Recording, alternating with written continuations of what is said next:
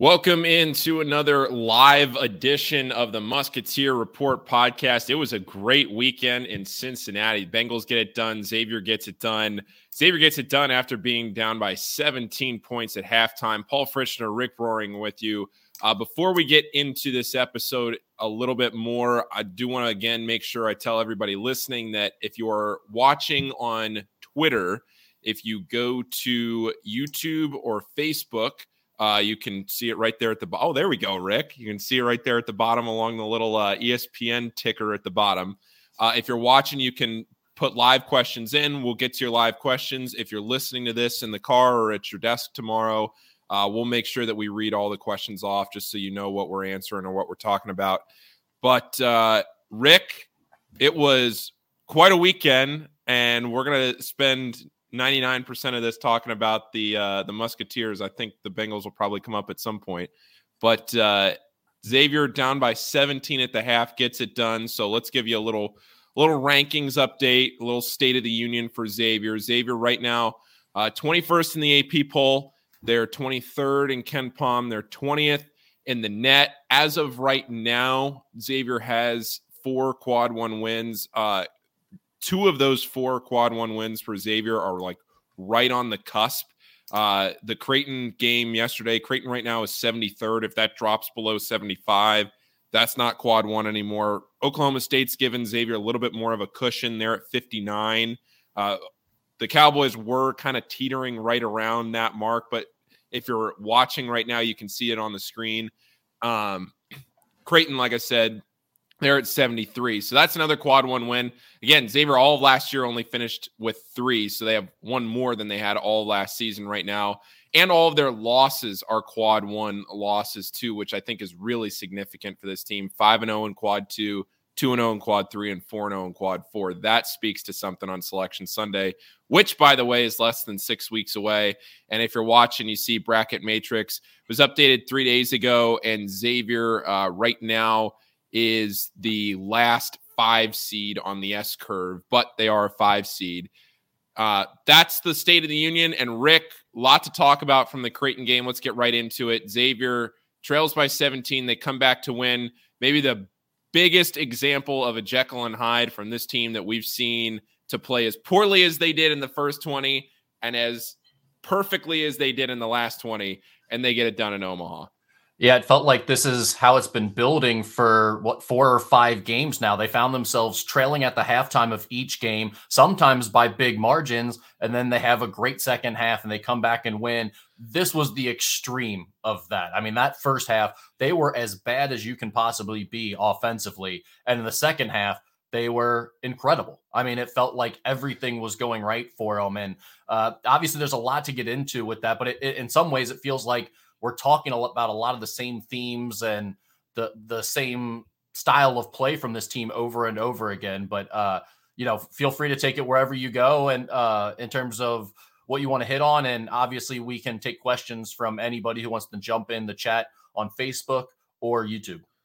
Uh, Rick, did anything really stand out to you between the first half and the second half? I know that's probably going to be at the top of most people's minds. Was there anything schematically that you felt like, oh man, they just did this differently? Was there anything that jumped out to you off the page other than just flipping the switch and hitting shots?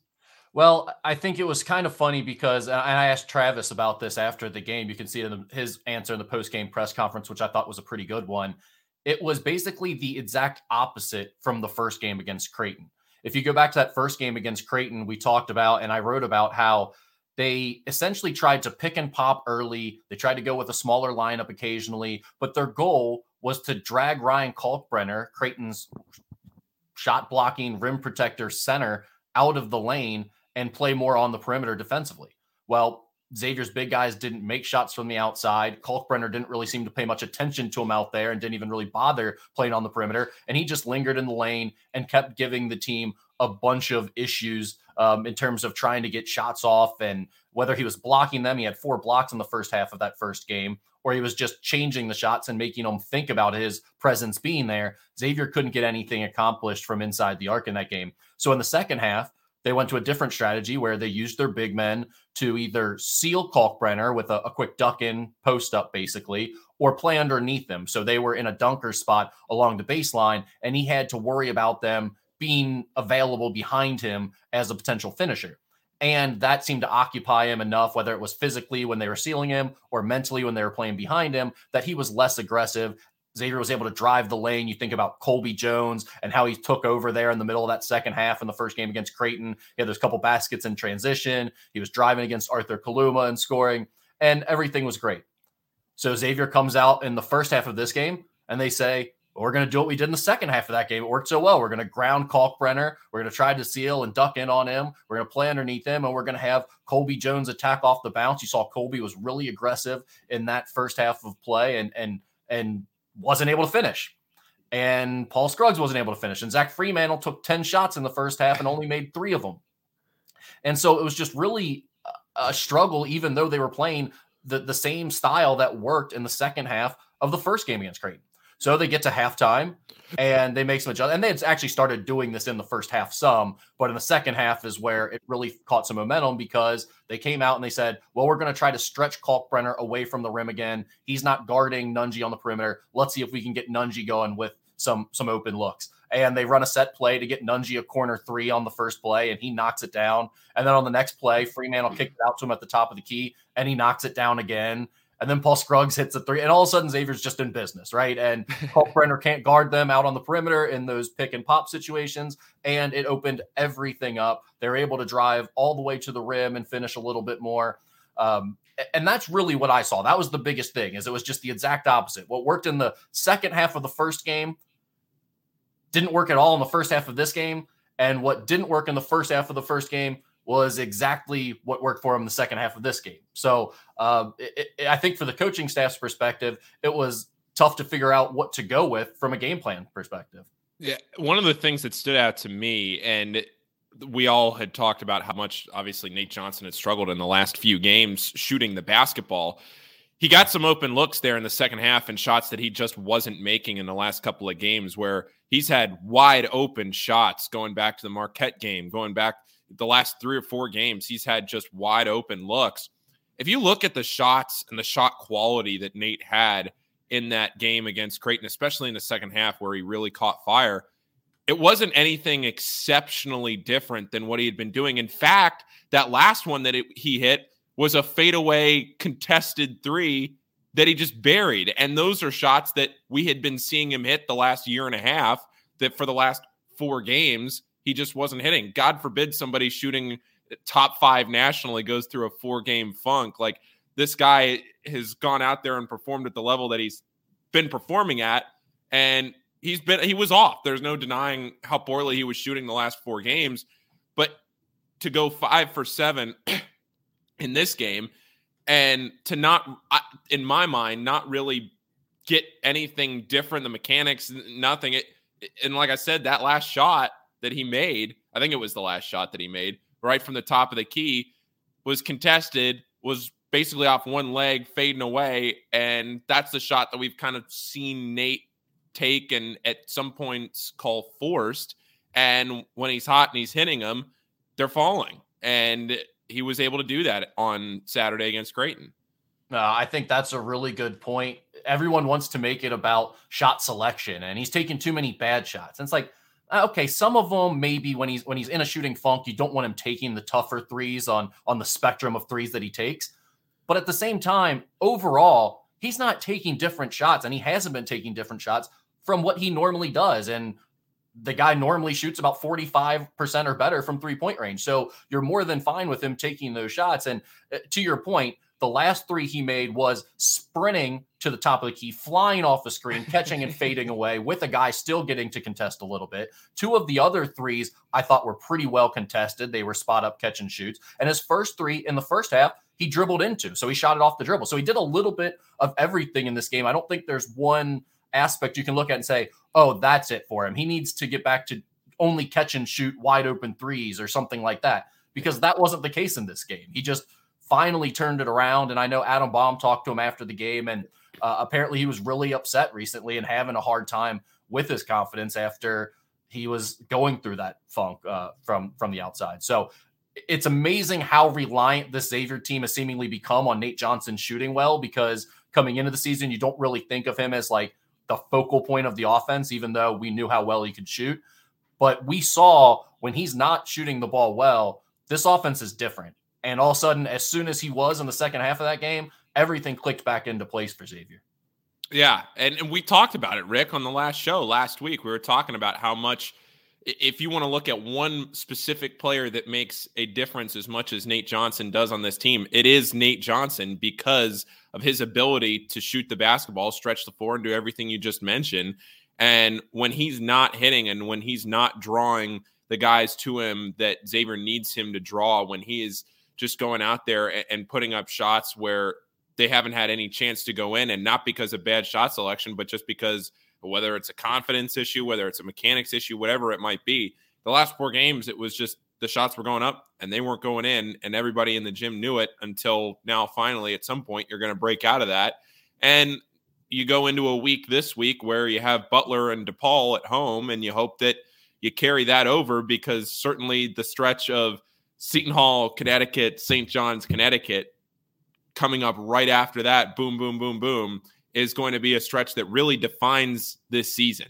And to get him back to where he is right now, uh, and, hopefully not just one game. Hopefully, this isn't just one little spurt in the second half. Hopefully, this is something that he carries and, and gets back to where he was. That is a really, really important thing for this team over the next two and a half weeks. Yeah, and I want to get more into that stretch of games coming up and what this game meant because I really, in a lot of ways, this was a swing game for this team in terms of how you felt about where things were at, where they're headed going over the next couple weeks. Because if you're on a three game losing streak, and even though you've got a couple of easier ones coming up at home, in theory, you just don't feel good. You're like, uh, uh, are you going to let one of those slip away potentially? And now you're really reeling, and you've got some tough games that you have to win all of a sudden to play your way into the tournament and make sure you're still good. Uh, that's no longer the case. They're in a really good spot after winning this one on the road, getting another quad one road win. It just changes a whole lot about your perspective on this team. So we'll talk more about that. But I want to do hit on a, a couple more things in this game. And we talked about how important Nate Johnson has been to this team. Paul, how about Jack Nunge? I mean, there there hasn't been a better transfer pickup. I know Xavier has had some really good ones, but in recent years, I mean, you'd have to go back to at least the Jordan Crawford era, I think, before we're talking about the type of impact that Jack Nunge has had on this team. He's been incredible. Well, the easiest way to say it is that this team is nowhere near where they are in this season without him. Because there have been so many situations this season where Xavier has needed somebody to step up and he's been the one to do it, whether he's dominating in the post or whether he steps out and hits four threes like he did on Saturday. But that's kind of a new thing, right? Because his shot, he was really struggling with from the outside. And we said when Xavier got him, like, look, we think this guy can shoot. The staff thinks he can shoot. Everyone who's ever been around him knows him to be a skilled offensive player that can shoot from the outside but his numbers are what his numbers are. And he hasn't shot well from the outside yet in college. And he got off to a really slow start here at Xavier. So, I mean, there is a certain point of this where you start wondering, like, can this guy shoot from the outside or not in division one college basketball games? I know what he did in high school. I know what he did in AAU, but it's just not happening for him here in the Big East, especially, or in the Big Ten.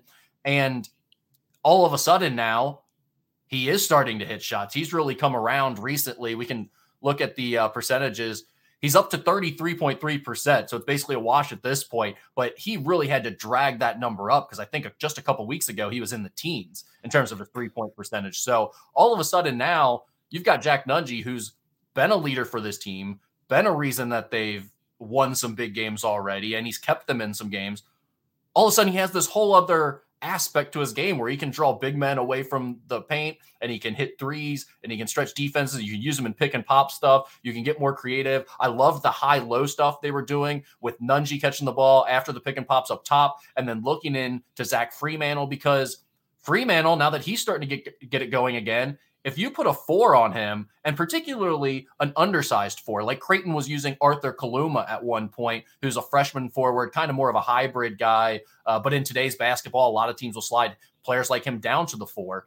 And he's going to be a very good defender. He already is pretty versatile and, and a tough kid but he really wasn't a match for Zach down low. Zach got him two or three times in a row there in the second half, where Xavier went to some high low stuff. And I really like that look. And that's something that all of a sudden is a whole nother wrinkle to this offense because Jack Nunge is now making shots from the outside. And back in the beginning of the season, when you and I were talking, it, was it was an idea where if Jack could hit one a game, if if he could hit one three a game, and stretch the defense out a little bit, bring bring that big, you know, the big man that's on him, bring him out to the top of the key and maybe open up a little bit more down in the low post. That would be great. But for him to be able to consistently step out there and not get the eye roll and the groan from the crowd where you're thinking, okay, the big man's shooting another three, and there's a consistent belief that the shot's going to go in more often than it isn't, especially right now.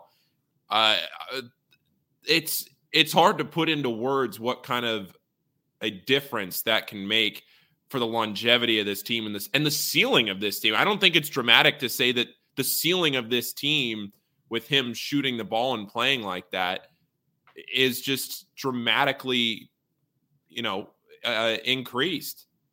Yeah, we, we got to get to Zach Freemantle here because uh, we mentioned him and there's a couple questions coming in.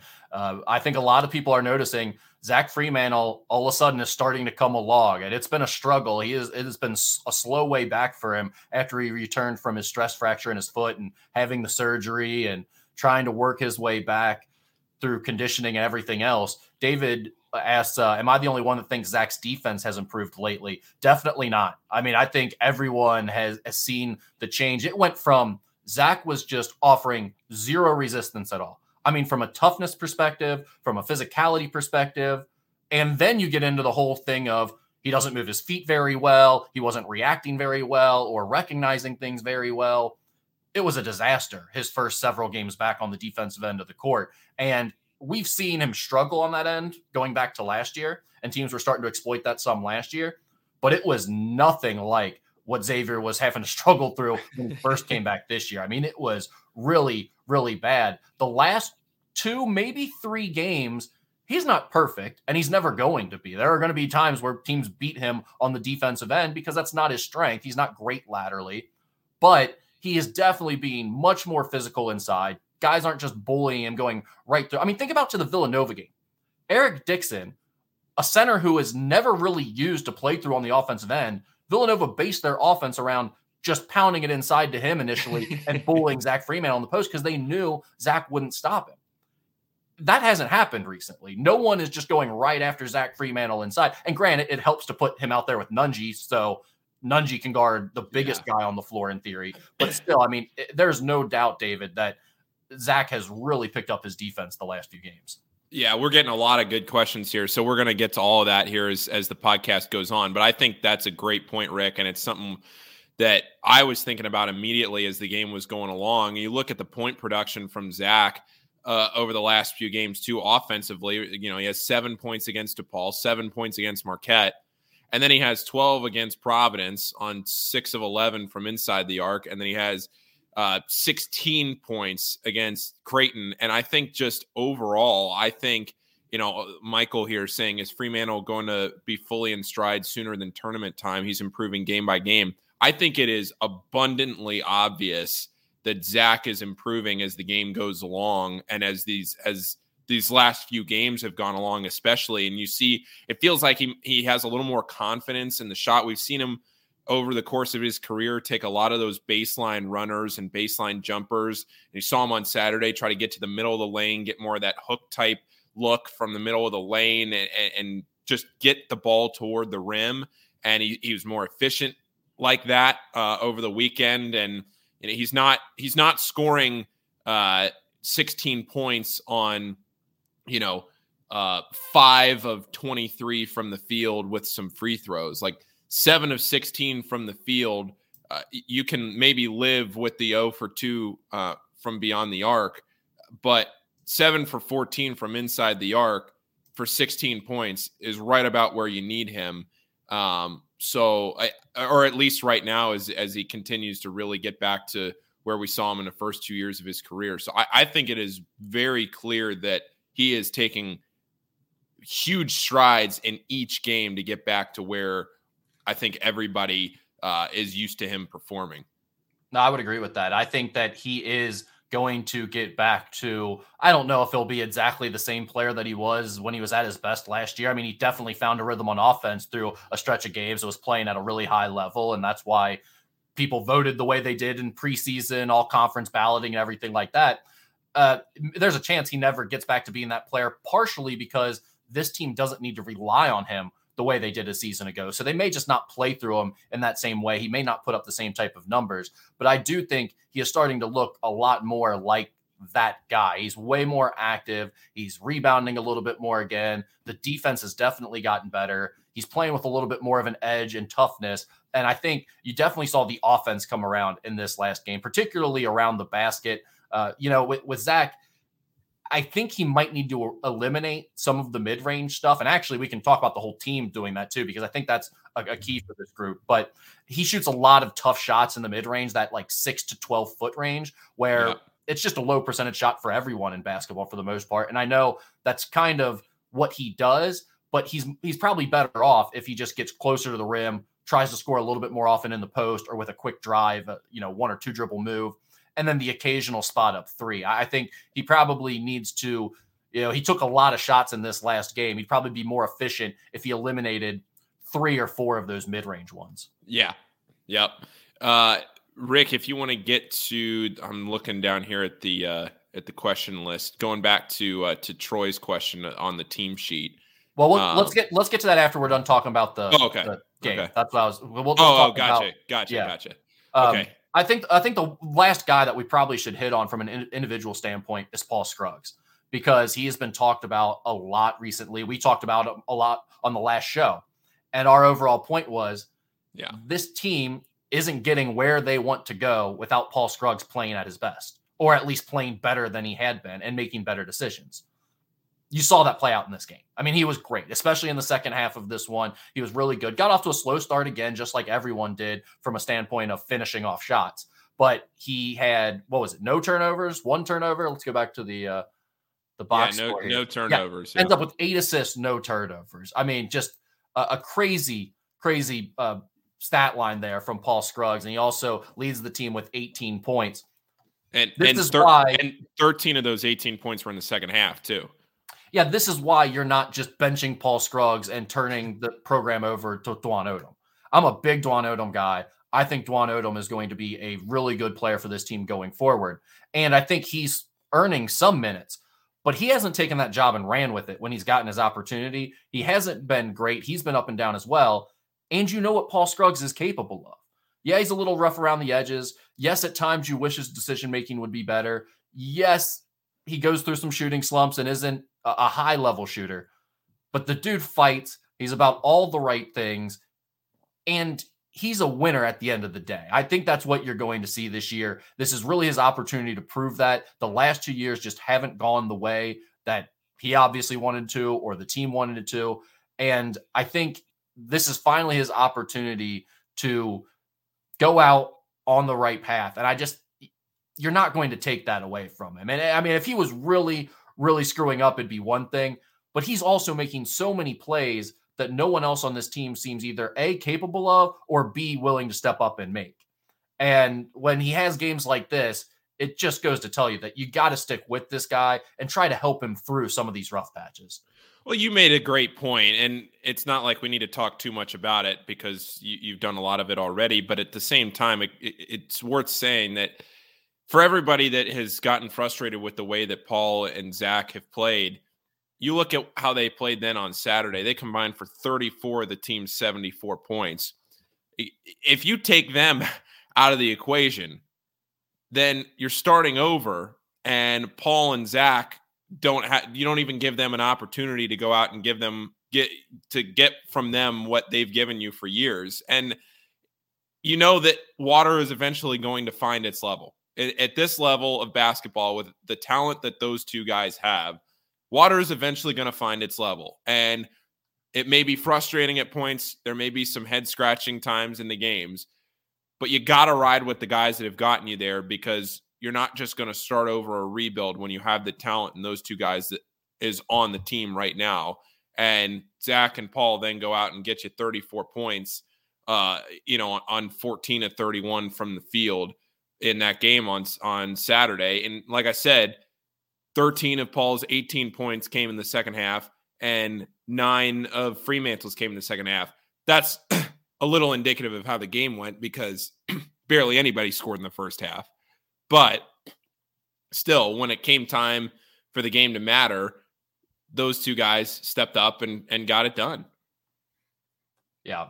Uh, Clay asks, do you think Xavier's inconsistency in getting good shots and reliance on the three is due to a lack of guys that can beat a man off the dribble one on one? Seems like no way except seems like no one, I think, except Dwon is capable of forcing defensive rotations. Paul and Colby drive, but don't really get past people, but rather drive to finish on their man. Uh, I think this is a somewhat interesting point here by Clay. And it goes back to something I've talked about a little bit in past shows and podcasts that this team does not have a bona fide bucket getter. When we talk about who are you going to at the end of a game situation or who is the guy to get them out of a slump when they're in one of those offensive funks like they were in the first half of this Creighton game, who is going to be that guy?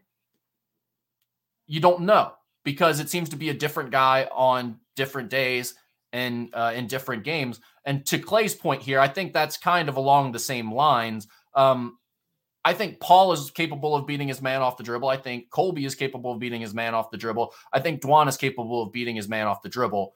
But to his point, all of them have a little something that's holding them back from being like a take over the game and dominate by driving downhill type of guy. Paul's never really been that type of player, always been a little rough around the edges, uh, doesn't seem to finish at quite high enough of a level and doesn't have quite tight enough a handle to be like a breakdown guy. He's not super quick. He's got those big, broad shoulders. It seems like he struggles to fit through tight spaces and slice through a lane. And then with Colby, we really just haven't seen him get to that st- that point of his game yet where he's either confident enough or his skill is refined enough to do this on a consistent basis. I mean, going back to this Creighton game, he was really good in the first Creighton game. He was part of the reason that Xavier played so well in the second half and took over and easily won that game. All of a sudden, in this Creighton game, they tried to go to him early, try to let him attack. He just wasn't able to finish off some of those shots, and then he kind of disappeared in the second half completely. So he just has to keep improving. And then Dwon has been inconsistent as well, especially from a finishing standpoint. When he's on and when he's knocking down that mid range pull up, he is really difficult, I think, for other teams to account for because they want to play off of him, but you're just giving him a wide open 15 footer at that point with the way they defend him. Uh, so it makes it harder for him to get all the way to the rim because people are going to play off of him for the most part. And he doesn't always finish all that well. But when he is doing those things, I think he is probably the, the best on the team at getting to the rim. So, Clay, I do think that is somewhat of a problem for this team and somewhat why they they struggle with consistency sometimes on offense. But I think it kind of goes to that larger overall point of it doesn't necessarily have to be a guy that can blow your doors off and get to the rim every time. Trevon Bluiett could take over a game for you and score points and bunches and get you out of one of those funks just by being Trevon Bluiett, whether that was uh, isolating and a guy in the mid range or running him off some screens to shoot threes. He was just that good of a scorer. So to me, it's more about lacking that type of high level go to score than it is about having a guy that can just beat you one on one off the bounce. To me, though, Rick, it feels like Colby has the raw ability to be that guy or to be able to do that at some point in his career. We've seen flashes of it we just haven't seen it consistently. We haven't seen him really be as aggressive consistently as we keep saying that we're going to hope to see him be. Yeah, and I think that's a good point. He he could be more of one of those types of guys. I mean, he's not lightning quick, so he's not going to just blow your doors off with the first step. But his handle's getting to the point where he's good enough. Um, and he's obviously in the lane, he's dangerous. When he's playing with confidence and, and being aggressive, he has such good length that he can get to where he wants to go that if he gets to five, six feet in front of the rim, you feel pretty good about him taking those shots. But, you know, that goes to another thing that I did want to talk about with this team in terms of the consistency, the lack of consistency, I should say, on offense. I wonder because it feels very much like it's it's a fine line between letting your guys play carefree and have freedom and have confidence within your offense. And this team relies a lot on ball movement, playing within their flow game, getting good clean looks and everyone getting involved. So you want your guys to feel like they have freedom. You want them to feel like they have the green light to take open shots and and to take good shots and all of that type of thing. You want them to have confidence. But at the same time, it seems like this staff definitely errs on the side of giving their guys as much confidence, as much freedom as on as possible, as opposed to restricting them. And when someone's in a funk or they they haven't made any three pointers for 10 straight games or whatever it is, taking away their freedom to to take those shots when they're open, right? It seems like they're they prefer to err on the side of no, give them confidence, make them feel like they always have the green light. And that's fine because I I think it's it's a really slippery slope either way.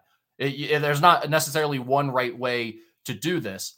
But one thing that I do think within all of that that they may need to look into the numbers a little bit closer is what does Xavier always say defensively that they want to force their opponent to do? Shoot tough twos right? We always hear that. They yeah. want to try to take away shots at the rim. They want to contest threes, run them off the three point line. They want them to shoot tough twos. You start looking at what this Xavier team does a lot on offense, they take an awful lot of tough twos. And you think about Zach Freemantle and Paul Scruggs and Colby Jones. How many times do you see? I mean, with Zach, it's a little bit different. It's more like face up and step back and, and guys playing off of him or what have you. But with Colby and Paul, especially, how often you see them get down to that six to eight foot range and then take a turnaround step back fadeaway or try to shoot a tough sort of runner from that mid lane range. Late in the second half of this game, I thought part of the reason the offense worked better is because they were getting all the way to the rim. They weren't stopping trying to float floaters and runners from five to six feet. They weren't pulling up, getting to two feet, and then spin around, pivoting twice and fading away from eight feet. They were getting all the way to the rim and finishing at the basket that's something I think they might be able to look into a little bit more going forward because I just think there's been too many shots from the mid range. Not that it's a terrible shot, not that these guys can't make that shot because I understand for Paul and for Colby and for Zach, it is a big part of their game. But you can't have all of them taking five mid range shots and a half. And I think too often Xavier's having that going on. Yeah. And I think defensively too, Rick, there's a lot of credit that these guys wrote on the defensive end for what happened in the second half against Creighton too. They forced seven turnovers, and then offensively, they score 11 points off of those seven turnovers. They dominated uh, on the boards, 21 rebounds to Creighton's 12. So I, I think when we're talking about all those things combined, and and especially what we saw in that second half, everything that you just mentioned, and and then the defense too, it contributes to of the product that you get where you're at the lowest of lows in the first 20 minutes and then you're at the highest of highs scoring 55 points in in those final 20 minutes. Yeah it's it's kind of funny because you know we're reading all this stuff about how much better of a coach greg mcdermott is than travis steele. And i'm not here to argue with that. I mean i, I think greg mcdermott's a good coach. I don't want to get into argument of you know who's better and why they're better and everything like that it's just fascinating to me to think about the fact that if Xavier would have had two big first half leads on Creighton and blown them both times, what would Xavier fans be saying about Xavier's coach at that point, right? Yeah. I mean, Xavier fans all think Greg McDermott's such a great coach and so much better than Travis Steele, but Greg McDermott's team blew two big first half leads to Travis Steele's teams this year. And Travis Steele's teams were the ones making plays when it mattered. They were the ones making the hashtag adjustments in two different games at halftime that led to a completely different second half. So it's just interesting to me how everyone talks about coaches and the way they look at their own team versus other teams. Because other know, teams. If you were well, this far into your career, and I know people will say, hey, Greg McDermott doesn't have as good of a team as Travis Steele, doesn't have as experience of his team as Travis Steele does this year. Okay, that's fine. Let's play that game then.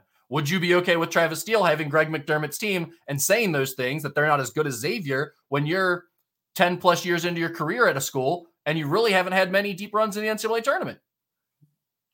Like, what are we talking about? You know what I mean? Like, that's just, it's just interesting how everyone looks at this coaching thing and how good other coaches are versus their own. Well, yeah, and and then I said this a few weeks ago, but if you take a look at like the national narrative of Xavier versus the Cincinnati narrative of Xavier, where all the Xavier fans that are listening, every every single person listening right now is a dedicated fan who probably watches every minute of every game and knows everything about this team or close to it, right? And your microscope is on this team 24 7. And you get down on this team because you see slumps. You get high on this team because you see the second half against Creighton. But when you take a picture of this team from 30,000 feet and you look at you know what what some of the the national narratives about a Xavier team is right now and w- what they are like there is a reason that multiple national outlets consistently through the season through ups and downs have you know Xavier appears on dark horse final four list. Xavier appears on uh, you know teams that could surprise you in New Orleans teams that uh, you know have uh, a, a solid chance to get to the second weekend. Like take a step back and and look at Xavier and the potential of this team. And there are, are peaks and valleys and seasons. And like we said last week, it's understandable to be frustrated when you look at the last three seasons, how maybe the last couple of weeks were starting to trend. But from a large perspective, from a national perspective, and looking at some of these, look, look at look at Duke right? I mean, the ACC is terrible. And even Duke has had their struggles with they couldn't beat Florida State the other day. They've they've been close against a couple other teams that they should have blown out. They're they're killing Notre Dame right now in South Bend, but like look at look at some of these other teams, Gonzaga, who everybody thought was going to go undefeated to start the year. You know, like Baylor, they've struggled a little bit at times. Like I'm not comparing Xavier to the top five teams in the country. What I'm saying is when you look at Xavier under a microscope, the way that we all do, there is a little bit of calm from a national perspective to show the talent and opportunity this this team has. Well, it's it's exactly what we we said last week, right? It doesn't make any sense to talk about this team with the baggage of the last two years attached to them. They they haven't shown that. They have had a great season. They've put together the type of resume you need to put together. They're where they're supposed to be. The problem is, it's really hard to watch this group of players and this coaching staff and not tie the way the last yeah. two years have finished to them, eh, especially when things start to go south and the frustration creeps in. So I completely get where the fans are coming from with that. But like we said, it, it's really difficult to do what we're doing and have an intelligent conversation and be serious at all if you're going to go down that path and act like this team is really in a hole that they've got to dig themselves out of. Because, and then granted, if they lost this Creighton game, we might be talking a little bit differently because then you're three losses in a row. It's like, okay, what's going to happen against Butler and DePaul at home? Are you going to even win those two games that you're supposed to win? And then what's next? Because you've got you've got some road wins you need to pick up here in the Big East all of a sudden. But now you're sitting where you are at uh what what are you uh five and four in conference play. Is that yeah. right? Five and four in conference play, a chance to be seven and four after two very winnable home games. And you've got four quad one wins, another quad one road win added to your resume. Everything's looking really good. And, and that's probably a good time to get um, back to Troy's question here. Troy said, speaking of the team sheet, at this point, what is the most likely floor and ceiling from a tournament perspective? Is there a magic number of wins that you feel like this team is a lock? Uh, if you want to pull up the KenPom schedule, I think we could probably take a look at that, and that way it's a little easier to uh, to look at the rest of the season. But let's do or, it way, so you have yeah, the quads next to it. Does that yeah, work? that yeah, that works. Uh, yeah. So um, if you're looking at the rest of the season, you say what's what's a, a magic number of wins? I, wouldn't necessarily say a magic number of wins, Rick. I would say not losing to Butler, DePaul, and Georgetown. And I'm not saying that you go, what would that be? 0 5 against the others. 0 you know, if you if you win one, two, uh, three, three more games, you don't lose to Butler, DePaul, or Georgetown. You're to beat St. John's one of the two times, uh, and then you pick up one against Seton Hall, maybe one against Connecticut, and then roll the ball out there against Providence in, Rhode Island. Like, I think it's avoiding the losses to Butler, DePaul, and Georgetown where you can feel really comfortable. Georgetown definitely. You you can't lose to Georgetown. Xavier's only going to have that one game at the Cintas Center, we think, to, to play Georgetown. Yeah. Doesn't sound like that other one's going to be made up. So yeah. in some respects, that kind of sucks. But actually, where Xavier's at right now, I'm kind of with you. I almost think the opportunity to go on the road and lose to a team like Georgetown, a quad four loss, would be more damaging than picking up that win because it's like it's it's a quad four win. It doesn't really change your resume all that much, other than putting another counting number in the win column, which I think does matter to some extent. Well, that's what I was going to say. If that Georgetown win on the road is the difference between 19 and 20 wins, which for whatever reason is seemingly the magic number, then maybe you're having a little bit of a discussion about it. But I would like to think that this team can take care of those three games. And then even if you just split the other ones, which you know, St. John's, that's a that is a golden opportunity to pick up two wins. Uh, I'm not discounting St. John's because they've certainly look at my goodness, look at what St. John's did to Seton Hall the other day in Walsh Gymnasium. I mean, that was the best they've played all season. Like St. John's, they've had peaks and valleys of their own, but Seton Hall, they've had their struggles. Are they going to be back to where they are? I think to Seton Hall's benefit, they're going to be probably more toward where they wanted to be at the beginning of the season by the time Xavier finally sees them here next week. Um, because Seton Hall certainly had a, a rough go of it to this point, just with injuries and everything else. But it, I, I think just to really hone in on Troy's question here, Rick, between the the magic number of this team, I, I would say. Uh, to, I guess to pin a number down, you're assuming you beat Butler, DePaul, and, and Georgetown you pick up two more in there, five, and you're feeling great. Yeah, I th- I think that's the number to me. It's it's five. I mean, if you get to 20 wins with the resume that this team has, and I'm not sure it matters all that much how they come. I mean, you don't want to lose at home to Georgetown, like we've said. You don't want a quad four yeah. home loss to end the season and put that thought in everyone's mind right before you get into conference tournament. So that wouldn't be good. But aside from that, I mean, you win Butler and DePaul here to get you to seven wins. I think you're really just trying to get to 10 conference wins at that point to feel good about the tournament. Now, every, you know, in terms of the ceiling we can talk about, and, and you may expect more out of this team than just getting into the tournament. But I think if you get to 10 wins in the Big East this year, which would mean this team wins 20 games overall at least, you're talking about a single digit seed. I don't think they're a 10 or 11 seed in that scenario. I think they're probably a nine ish if we're if we're talking about it. So um, in terms of the ceiling, what I mean, you want to play this out, win loss game. I think Butler and DePaul are both wins. Yeah. I think at Seton Hall, you probably take as a loss. Connecticut yeah. is very much a toss up game. At home, I'm going to go win. I think Xavier's defense can keep this Connecticut team from scoring enough to the point that at home you get a win there. So now we're at three wins at that point. You've got St. John's at home back to back like to think that's another win. Obviously, it's a St. John's always seems to provide some matchup issues for the Xavier program. And I don't know why that is. It's because they play in transition so much and Xavier struggles to stop that or what. But St. John's is never easy. But let's say they win that. You're at four wins now. And then you've got at at UConn, at Providence. Both of those are going to be tough games, I would say. Yeah. I you, yeah. I don't think you're going to assign a win to either one of those. Um, then you get Seton Hall at home, another toss up game. You basically got Seton Hall at home, St. John's at St. John's, and Georgetown at home to end the season. Those final three games, you got to find a way to go one and two in those games at least, right?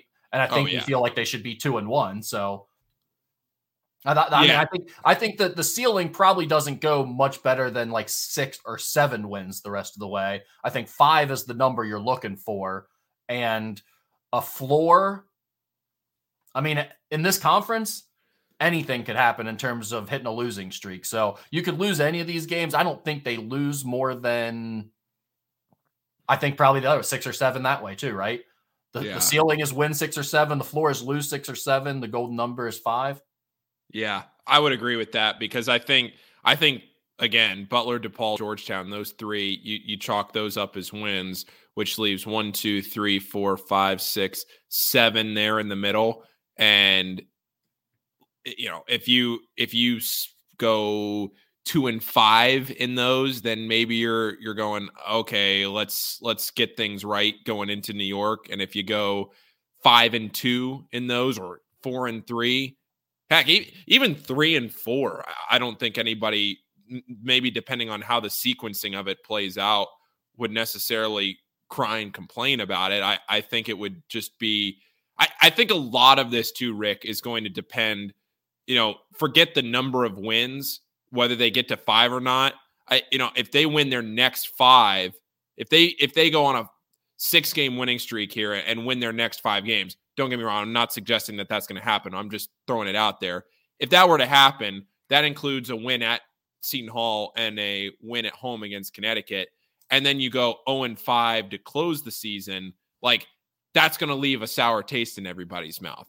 I have no expectation of that happening. I don't think that is a reality in any way with this team, barring injuries or something catastrophic.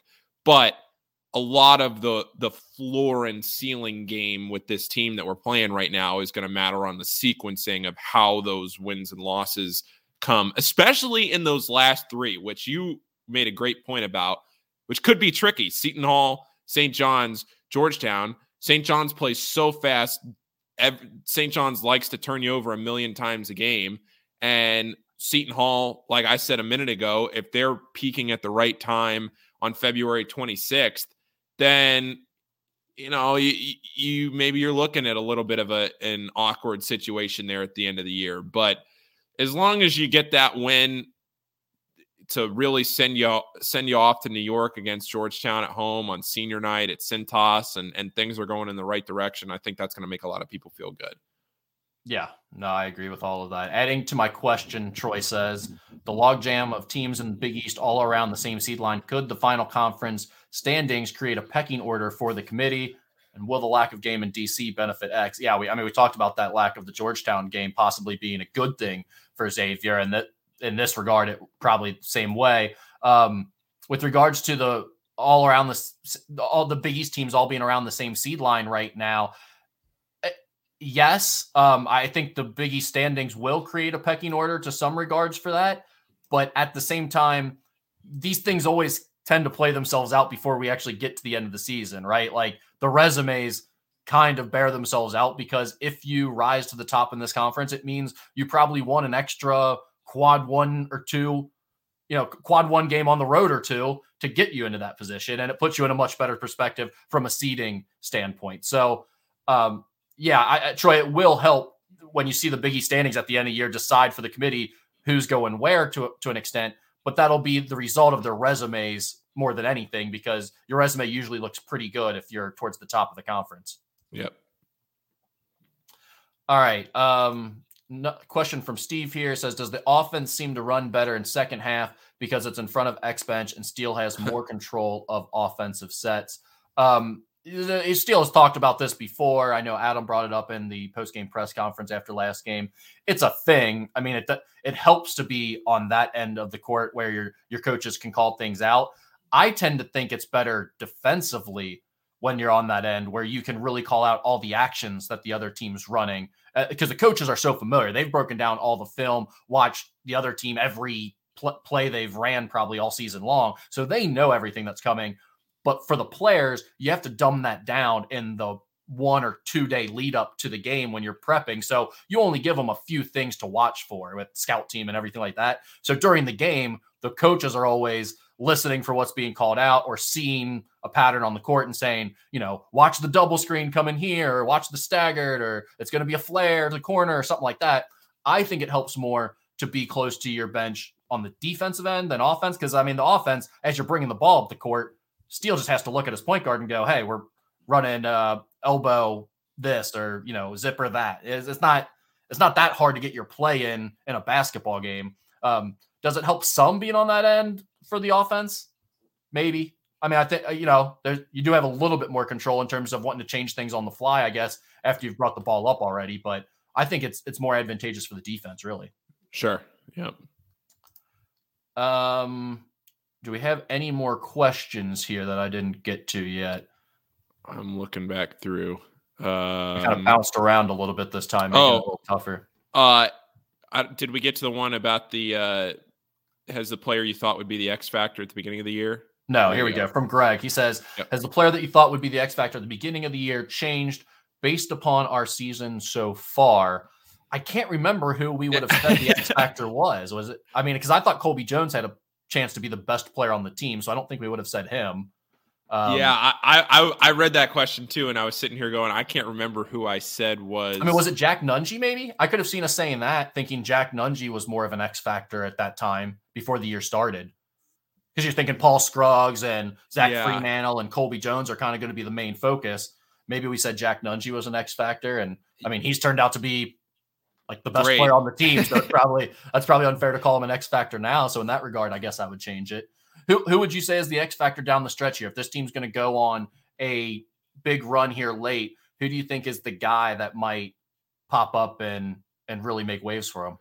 Well, if you're going to go off of what we talked about a little bit earlier with Nate Johnson and and the ability that he has to really go to, for this team to go as Nate goes, I'm going to take a look at Adam Kunkel too, yeah. because Adam seems to kind of feed off of one, what Nate does, and two, what he does himself with getting hot, getting streaky, taking good quality shots, and not just. And there was one possession in the uh, in the Providence game happened right in front of where I was sitting at the stats table where nothing was really happening, and the offense was a little stagnant on the possession, and Adam had the ball uh, on the wing outside the three point line, and nothing really happened for about five or 10 seconds. Nobody was really getting open, trying to you know, do some off ball screens, cutting to the basket. And then he just shot the ball and it didn't go in. And you're thinking, okay, it, it was an open shot. It wasn't a terrible shot necessarily, but down the stretch of this season where you're looking for shooting and hopefully Nate continues to shoot at the rate that he's shooting at right now off of the Creighton game. Hopefully, the five for seven in the Creighton game is the Nate Johnson that we see going forward. And there's certainly enough stats to back up that that is who he's going to be. But if he goes through a stretch where maybe he's not 0 for 5 in each game, but he's 1 for 4 or he's 2 for 7 or whatever, Adam Kunkel can't be 0 for 5. He can't be 1 for 6 right? He's got to be able to find his shot and be a balance, if nothing else, for when the shots aren't falling for other people. I think that's the, the right answer. Adam Kunkel would have been exactly where I went with this one, too. And even more so than Nate Johnson, Adam Kunkel has the ability to take over a game.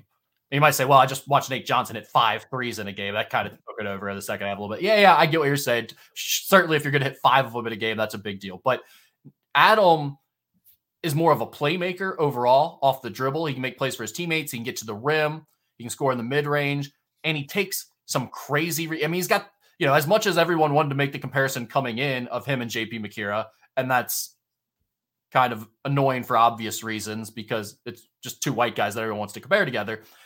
There are some similarities in terms of Adam will do some crazy things the same way JP would. He'll take some shots that you're like, why are you taking that shot?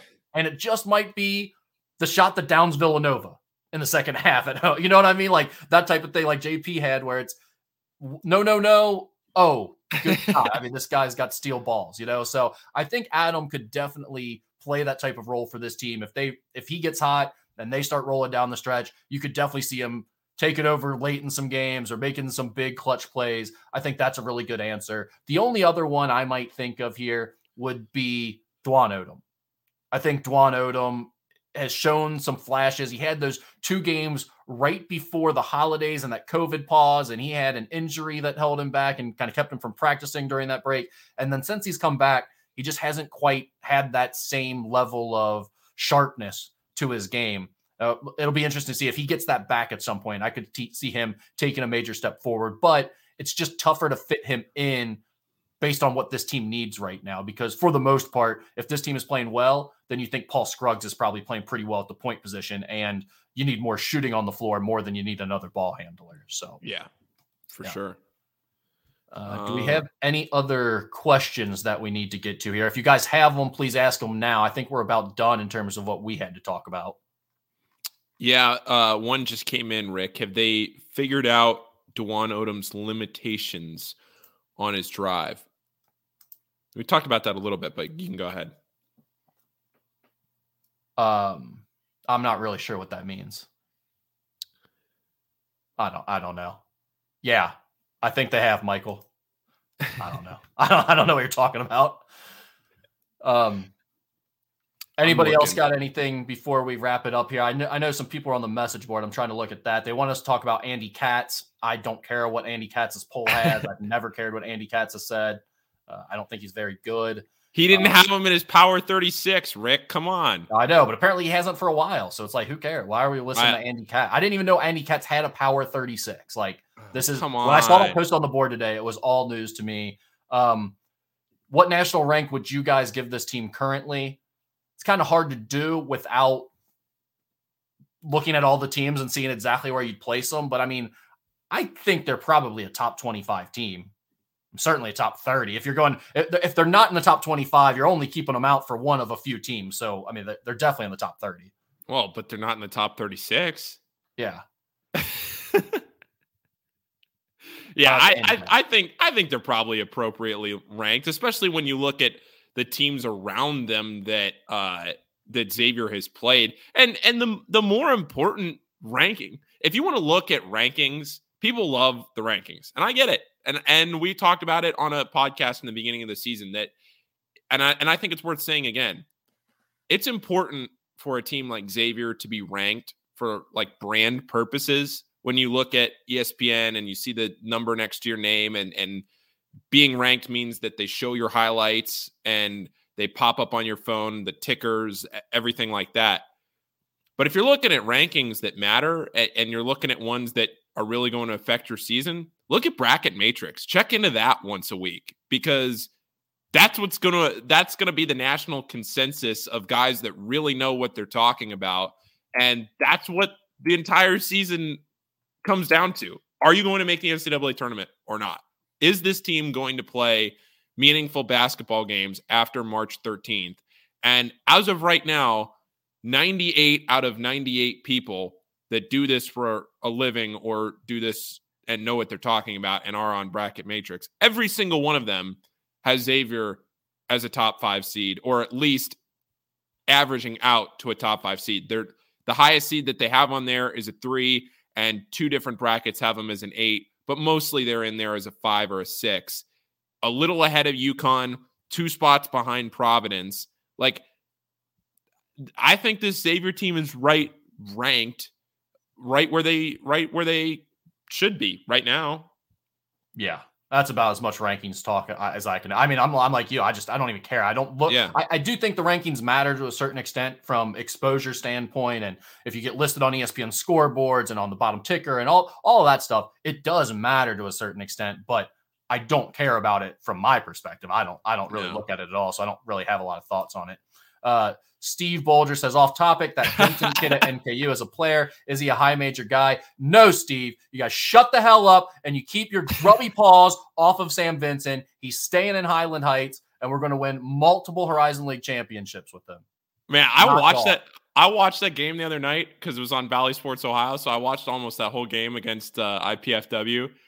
I made a comment to you before the season. So I, have I've done Vincent's games since he was in high school at Highlands doing the CovCath games. Like he's been given buckets in high school forever. And I was just, I, I saw him earlier in the season, but it is just remarkable how big he is. Yeah. Like compared to where he was in high school.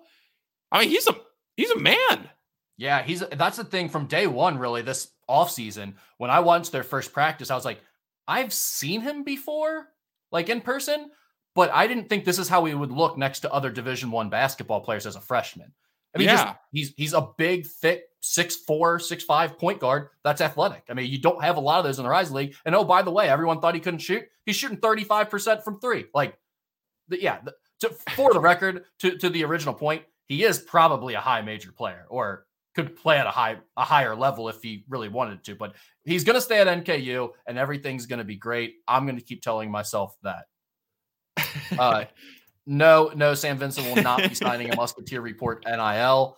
Uh, but the Skinny Podcast needs some needs some marketing. Maybe we could get him on the Skinny Podcast deal and uh, get him some merch or something. I'm sure he'd be really enticed to stay if we did that.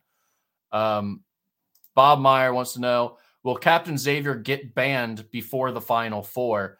Uh, but what banned from Twitter? And from Twitter? Well, he's Again? already done that. Yeah, he's, he's already, already, done, done that, that. Bob. so he's got experience. If anything, throw it on the resume. Yeah, I hope we're not talking about the uh, the banned from the arena or anything. I don't think he's acting up in that manner. He's usually just a maniac on social media, from what I understand. So, yeah, a takes machine. Yeah. Um, we do have a question from the message board here that we can get to. Uh, I can't pop it up on the screen, but Brian asked, any final thoughts on the 2022 recruiting class now that they have three commits? How would you rank Ward, Craft, and Claude in terms of potential immediate playing time next season and in terms of biggest long term impact? Uh, well, first of all, I think it's a a really nice class. I mean, one of the higher ranked classes that Xavier's ever going to have, and three guys that all look to be impact players and potentially could impact the team immediately in all three cases if we're trying to rank them, who has the best chance of playing for Xavier early on, that's going to be Cam Craft, in my opinion. I think he's the most uh, well-rounded. I shouldn't say well-rounded. He's the most polished of the bunch, is what I would say. Offensively, he's just a bucket getter. He can shoot the lights out. He's a high IQ player. He knows how to make plays for his teammates. But let's be very clear: he's pretty singularly focused on scoring for the most part. I mean, he is he is a high level bucket getter. He's he's got a really uncanny knack for hitting tough shots too. I mean, things with guys all over him, buzzer beaters, falling away, NBA beyond NBA distance threes. He's done all of that stuff and and puts on a fun show for you. So Cam Craft, I think, is going to be a really good player at Xavier, and I think he's the one that's ready to contribute the most immediately. Uh, in terms of biggest long term impact, again, I think if we're talking about at Xavier, Cam Craft probably has as good of a chance as any of them to be that guy.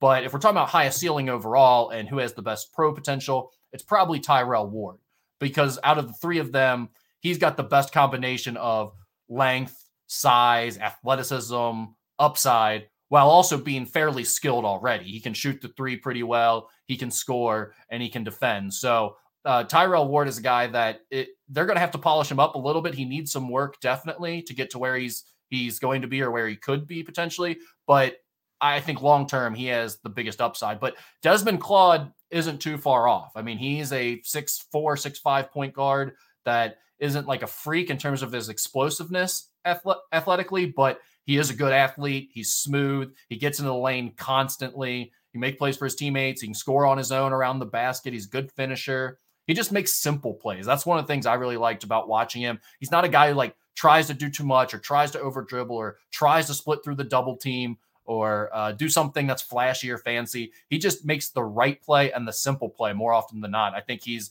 he's a really good player to be running your offense. Um, other than that, I don't think we have any more questions to get to. I think that was most of it. So if uh, if we missed you, ask me on the message board. I'll get to it, or we can uh, talk about it next week on another show. But hey, appreciate all you guys. I, I saw at one point we had like uh, forty something people on here live watching. There's over thirty people still on here watching right now that somehow made it to the end of this thing with us. So um, I really appreciate you guys doing this with us. And Paul, great work as always. Bengals, Rick, Bengals. What do you got? I mean, I I feel pretty good about that. I don't know how you feel. That's it's it's really hard. Like I said this on the Skinny podcast last night. I don't want to be overly dramatic about it. Like we don't play, we're not in the organization or anything, but it really is kind of hard to find the words for like how this feels to know that your favorite team, the one you've been watching your entire life that always sucked, that was always the laughing stock, is going to play in the Super Bowl next week or 2 weeks from now, I should say. Uh, that's that's pretty unreal. I, I really don't know what else to say about that other than it's it's a really good feeling. Yeah. I don't know. I it's hard to I I was reading last night all of the early picks, projections, all that, and everybody kept saying I've picked against the Bengals every week, not this time. I've picked against the Bengals every week, not doing it again. Like it's all it's almost like there's an intangible there that just even like yesterday, as soon as they got that stop going into halftime, to me, I thought, all right, I, I, I don't want to say I thought they were for sure going to win the game, but when they didn't score going into halftime, I thought, all right, they're, they they got a chance to get this done. Yeah. So Yeah, that was the turning point for me too, right at halftime when Kansas City didn't score and Kansas City making that decision to run that play and not throw it in the end zone. I mean, just a total mental error right there. And then you have the Mahomes throw late where he just throws up for grabs into bracketed coverage to Tyreek Hill. It's like, I, I thought Kansas City did some things in this game that really gave it away to some extent, and and the Bengals were awesome too. But it was it was nice to be on the other the receiving end of some gifts in a high leverage moment like that for the Bengals. That last play in the second quarter was made my heart stop because watching Tyreek Hill come out in the flat and nobody, no defender was in the screen. And then Eli Apple just came out of nowhere to make the tackle. But when he caught the ball, there, there was nobody in the camera shot. I thought I was like, oh my, he's just gonna walk in. And then Eli came flying up out of nowhere. So yeah, I, the the line moved in the Rams' favor last night. So uh, you know, we'll see. I guess that says a little bit of something where that just means is, more money for us when we hit the money line like we did this past week, Paulie. That is exactly right, Rick. Well, uh, thanks everybody for listening. And uh, if you're listening, you know, now, thanks for everybody that's tuned in this whole time. And uh, we'll see you again next week. Appreciate it.